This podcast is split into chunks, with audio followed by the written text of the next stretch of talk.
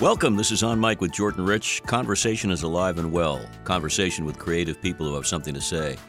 Today, we welcome a memoirist whose personal experiences in and around Vietnam during the war certainly caught my attention and the attention of others in his book called Yesterday's Soldier. Tom Keating is joining us. This is a different kind of soldier's memoir. Story of a young guy coming of age during difficult times. You'll hear us discuss the fact that he was on his way to becoming a priest that didn't work out. He then chooses to enlist in the Army during the height of the Vietnam War, training as a war fighter, which comes into direct conflict with Tom's faith and background in prayer. And thus begins the saga of this soldier who laid down his weapon in Vietnam but still served his country. I have the greatest respect for veterans of all eras and appreciate the chance to talk with somebody like Tom Keating. So let's welcome him, the author of Yesterday's Soldier. Tom Keating joins us on Mike. Tom, what I've discovered in my long life is that every story about war is unique, is special, and yours certainly fits the bill. Why did you write Yesterday's Soldier, first of all? I wrote the book because um, I always thought that I had a different kind of experience in, in the Vietnam War. Uh, I knew from my experience that uh, very few people who had been highly trained infantrymen would get the uh, uh, approval to be a non-combatant while they're in the service. I always knew that was a unique story, and uh, part of uh, why I wrote it is because I kept a I kept a pretty good journal of, of most of my experiences there in the military and in Vietnam, and I kept going back to it, and I kept saying, "Well, when are you going to write the book? When are you going to write the book?" And um, uh, it took me, well, till I practically just retired before I went back to that mm. big pile of notes and, and realized that, yeah, I can still write this unique story and I better get going on it because I have no more excuses. um, yeah. I, I wrote this story because I felt it was uh, one of the uh, more unique stories about a young man and facing the war. There was a lot of books out by veterans about getting drafted, going through the, the mill, and becoming combat people or other uh, pilots and stuff like that. And I felt that my story was as unique as theirs. So I wanted to get it out. I wanted people to know about it, and that's why I wrote it. Let me ask you a couple things about your background, and it plays into the story very importantly. You're a local guy. By local, I mean Boston, New England, etc. You were intent on becoming a priest at one point. You entered religious life, Holy Cross in uh, in our state here and you were looking to become uh, ordained. There's a lot that goes into that process, and obviously that didn't didn't happen, didn't take. I I grew up in a, in a Roman Catholic Irish American family. Family always voted Democrat. You know, it was typical in a suburb of uh, uh, in Connecticut on the shore near uh, Long Island Sound. Mm-hmm. Uh, I was taught in high school by uh, members of a religious order called the Congregation of Holy Cross. They were all priests, young young priests, who were very good teachers, and I I, of course, uh, going through that high school, I I had a, a real great admiration for them, and in my between my junior and my senior year, I felt you know maybe my my vocation is to be a priest, and I talked about it with my parents, and uh, they were very excited, of course, to have a son to become a priest. So when I graduated from high school, I had I entered the Holy Cross Father Seminary in northeastern Massachusetts, which was part of the campus of Stonehill College. Mm-hmm. And I began my religious training there. It is a seven year process. You begin as what they call a postulant, and you work your way through that first year where you do a lot of adjusting about prayer and, and discipline and things like that. And then they send you up to their novitiate, where you become a new member of the order after a year of very stringent rules and prayer. Mm. So I, I went through all of that, and uh, by my senior year in college, which would have been my almost my sixth year in the seminary, uh, less than a year before my first ordination, um, I was I was asked to not further my my vocation, and that kind of. Uh, I don't know much about that world. How often does does something like that happen? That somebody works through several years and then doesn't quite make it, is asked to leave gracefully. In the case, I my case in the year of 1968, it was happening quite a lot because there was a lot of pressure on young men mm. uh, to leave that particular lifestyle.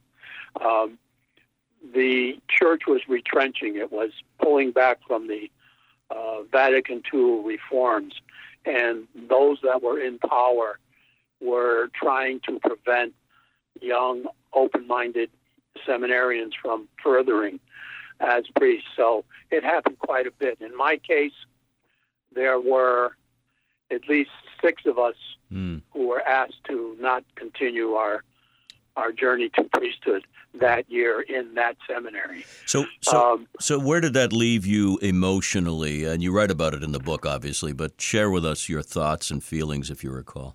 Well, I, as I described in the book, I was to meet with the Father Superior on my next assignment after college and that is usually going to theology training and ordination. And when I walked into the Father Superior's office, and he told me that they didn't think I was, I had a full vocation, and that I should leave. It was a horrendous shock to mm me. Mm-hmm. I had, uh, I knew I had had some troubles uh, during my during my seminary days. Uh, mostly because I was losing friends who were leaving, and uh, it, it got to be a got to be a little bit of a, a lonely situation. But I turned it around in my in my uh, senior year. I was on the honor roll and and doing great things, and so it was a terrible shock. Mm. I had it came out of left field, as they say. I did not expect that I would not be allowed to be uh, ordained uh, it was a shock. You mentioned the year 1968. So here's where the Vietnam conflict, which is overreaching everywhere during that period, comes into play. How did you end up in the Army in the first place before we talk about your status? As I was leaving, uh, the Father Superior notified me that by law they had to let the local draft board in my town know that I was no longer a hmm. what was called a divinity student which uh, meant that I had a deferment from any kind of selective service obligation. And that meant that when I got to my hometown in Connecticut, my hometown would know that I was no longer deferred and was eligible for the draft. In 1968, which was one of the bloodiest years of that war, a lot of towns were being uh, tasked to fill the ranks of uh, America's military. So I had uh, been in a seminary for six years, almost, excuse me. I had been in the seminary for five and a half years during the war, and all my high school friends had either joined the uh, reserves or had joined uh, other military units to avoid going to Vietnam.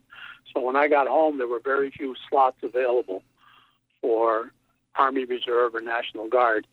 And so I, I had no choice but to either wait for the draft or enlist.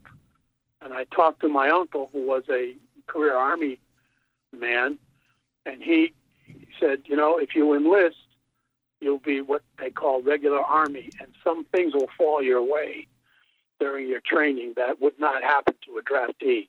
And I didn't know what he meant at the time, but he did say it's better to be an enlistee than to be a draftee. So, knowing knowing I was going to get one, uh, going to get drafted, I enlisted. You take us through a fascinating time when you were in basic combat training, infantry mm-hmm. advanced training, infantry mm-hmm. officer candidate school, all the trappings, all the markings of a professional soldier at this point, right? Yeah. So you, you became very proficient uh, with weaponry. I mean, you were you were being trained to kill, basically. Yes, I was, and I was eager to learn. And it sounds weird, and it's uh, I was determined that if I was going to be in the Army, I was probably going to be going to Vietnam, and I better learn everything I could so that I could survive over there. So I took my training pretty seriously. Mm-hmm. I became an expert rifleman in basic training. I became an expert rifleman in, in infantry school, which followed basic training. I became an, an expert on most of the weapons that was available to infantry squads in 1968. That included the M60 machine gun, uh, the M2 50 caliber gun, and um, I, I, I just wanted to be sure that I knew as much as I could because I knew I would be going to Vietnam and I wanted to survive. That being said, I agreed to go to officers candidate school infantry because I figured more training would benefit me. And so I, I went to Fort Benning, Georgia, after infantry school, determined to be an infantry platoon leader as a second lieutenant. And that's when things changed. There is a marked event.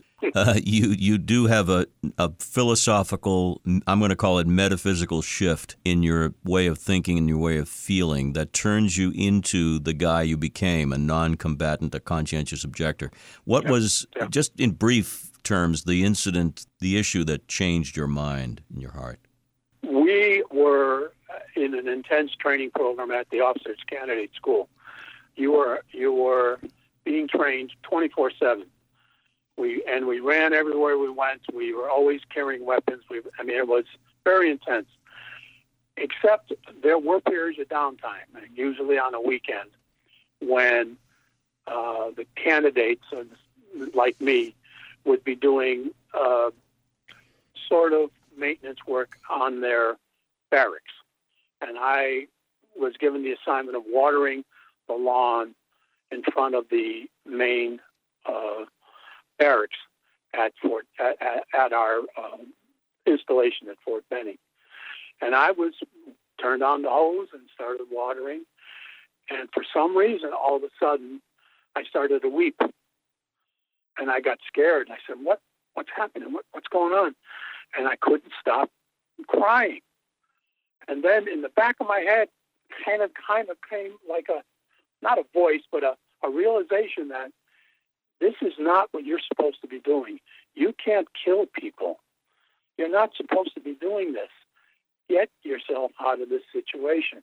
And that really scared me because I thought maybe I was kind of going a little loopy. So I shut off the water to the to the hose and went into the into the uh, office of the of the battalion and I talked to the first sergeant and I said I got a problem here and, and I explained it to him and he was a very understanding guy. A little side story there. When I first came into the officers candidate school and I met the top sergeant, he was studying. He was taking a course I saw on the on the desk of his uh, in his office. He was studying on post-war Japan, and I had done a post-war Japan study in the seminary. It was one of those electives you could take I took it. My superiors in the seminary didn't know why, but I had a fascination for post-war Japan and and MacArthur's uh, ruling of Japan then, and so I mentioned to him that I had read that textbook, and we became we we had a relationship then, and he was uh, he uh, was uh, very appreciative of the fact that I gave him some of the thoughts I had about Japan. Fast forward when I go into the office to tell him I had a problem we had had established a relationship, so he was understanding. And uh, but that's how the incident happened. Watering the lawn, and all of a sudden, mm. six years of seminary training came up from somewhere. My heart probably.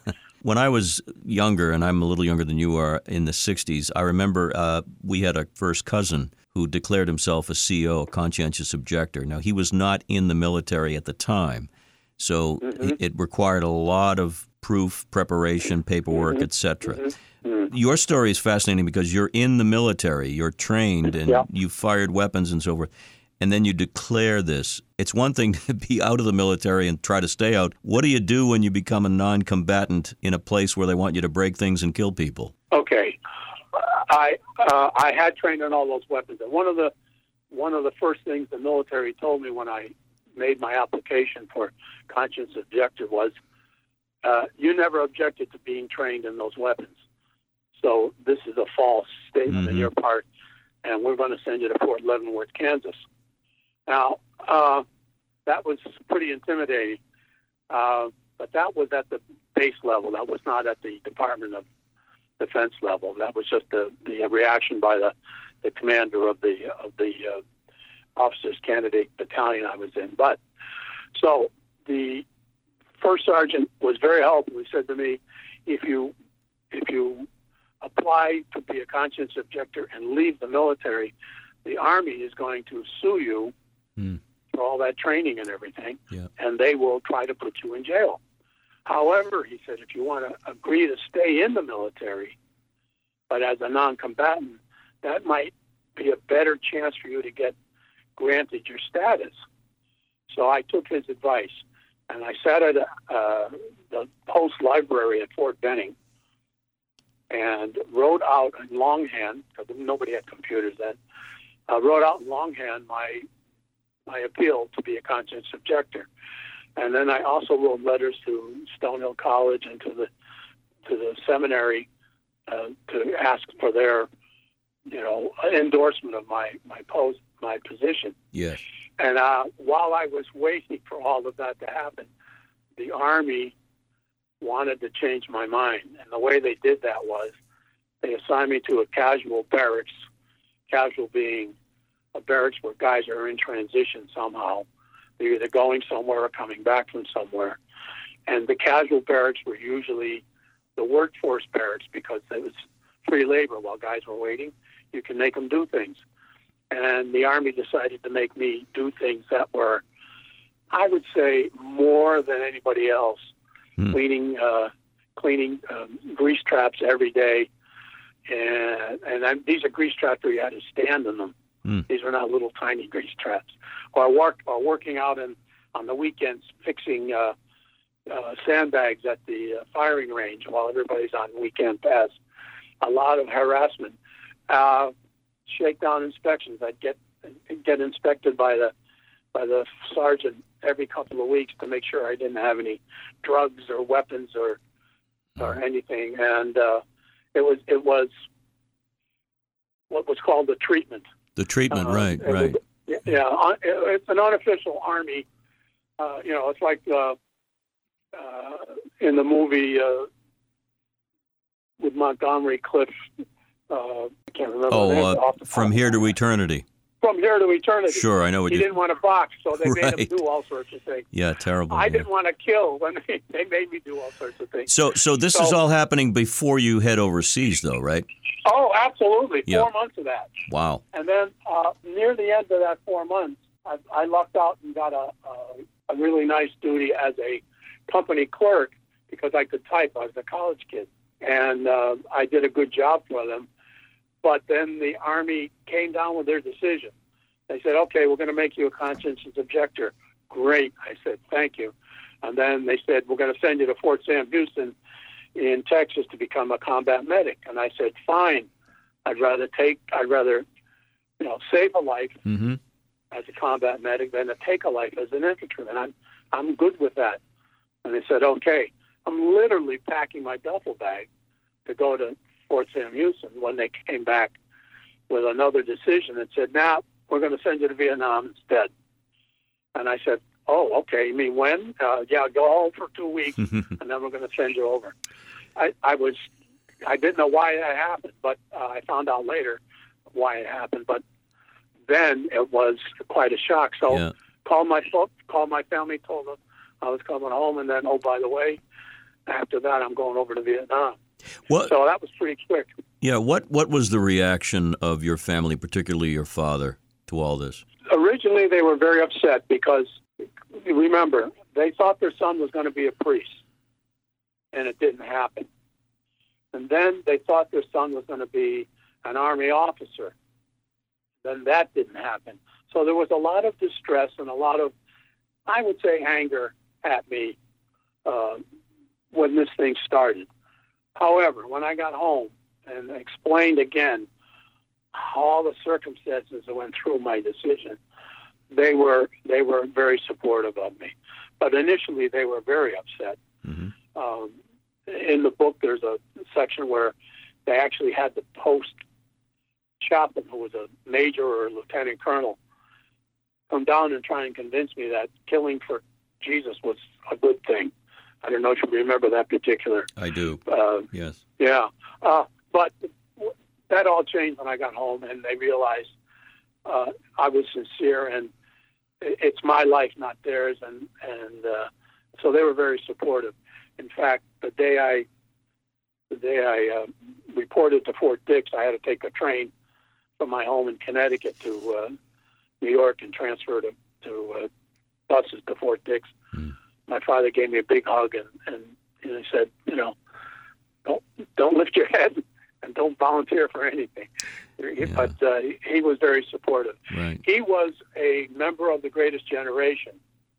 My dad, who did not fight in the war as a military man. He was an aircraft designer. He helped design some of the some of the very famous aircraft that that the United States used in World War II.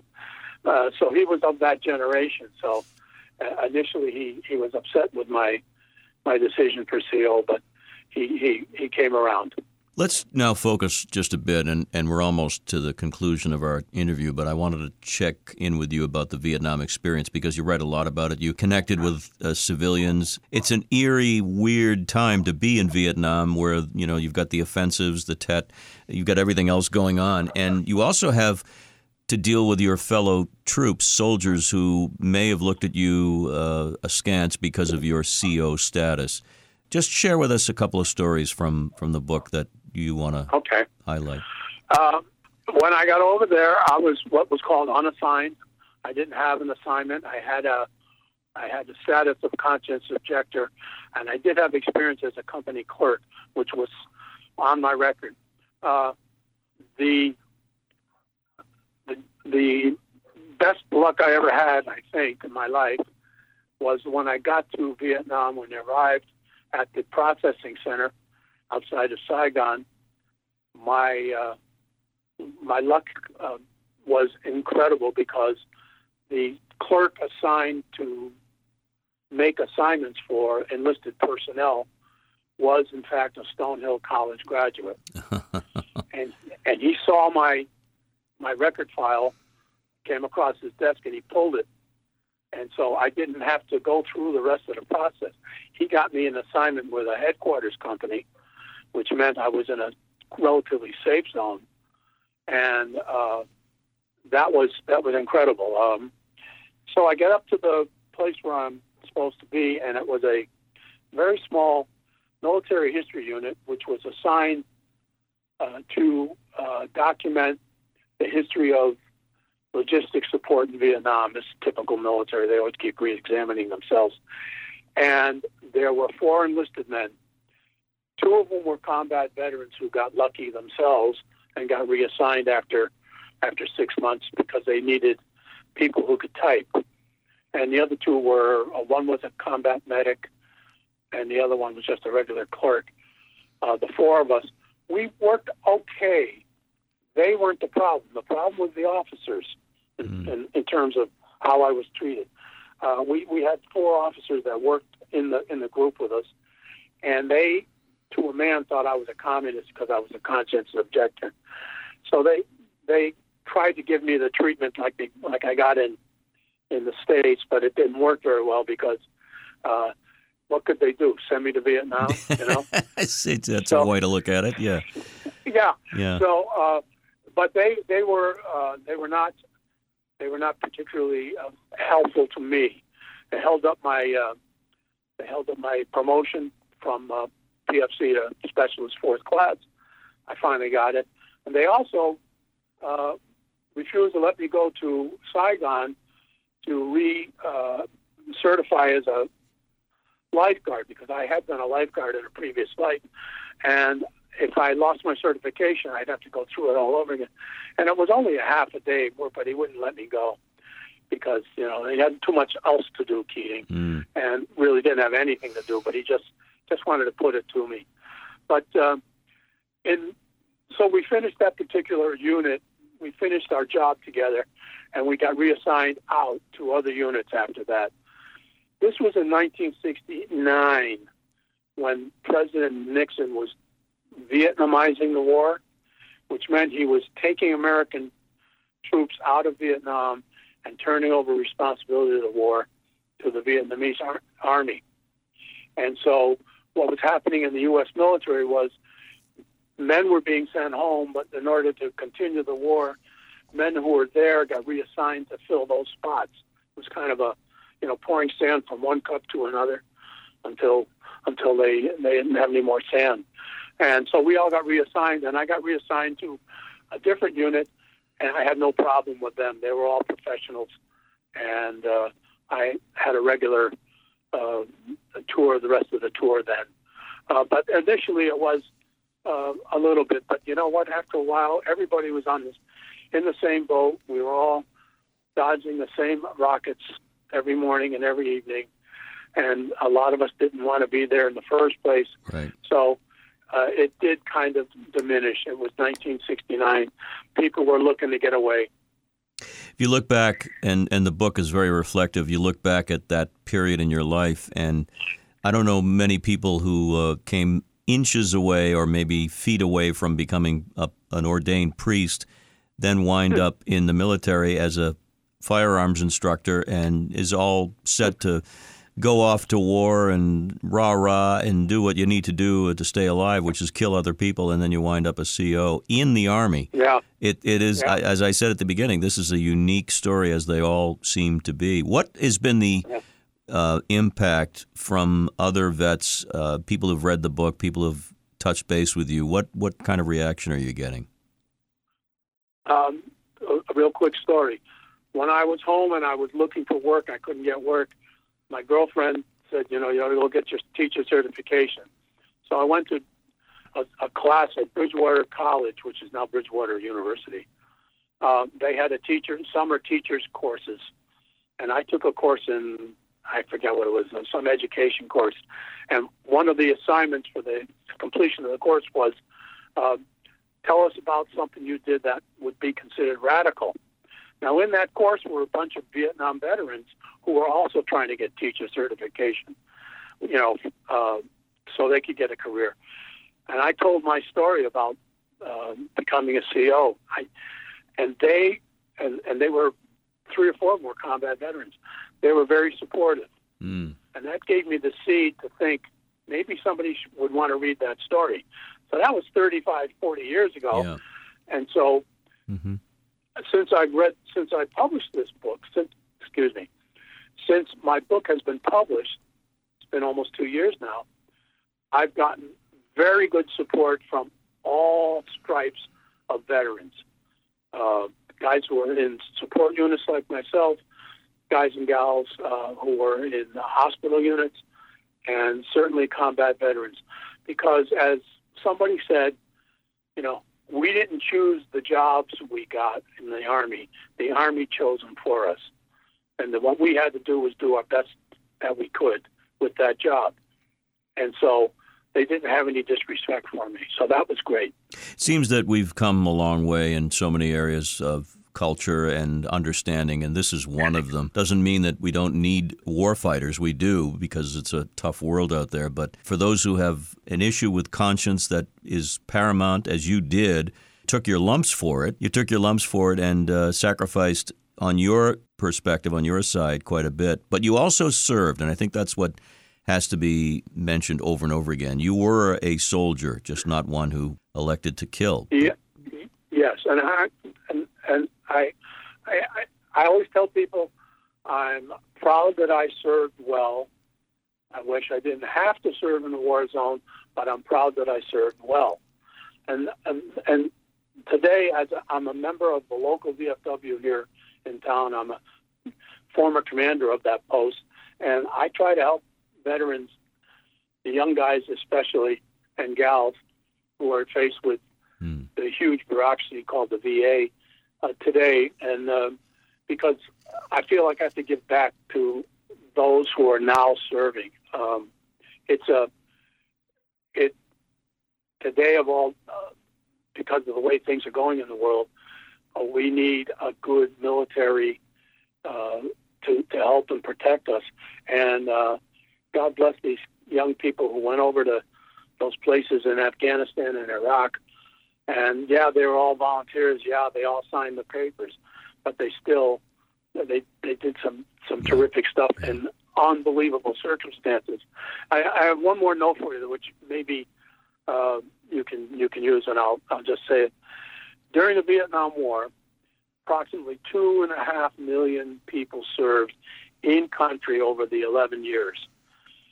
Of that two and a half million people, 119,000 people were granted conscientious objector status by the United States.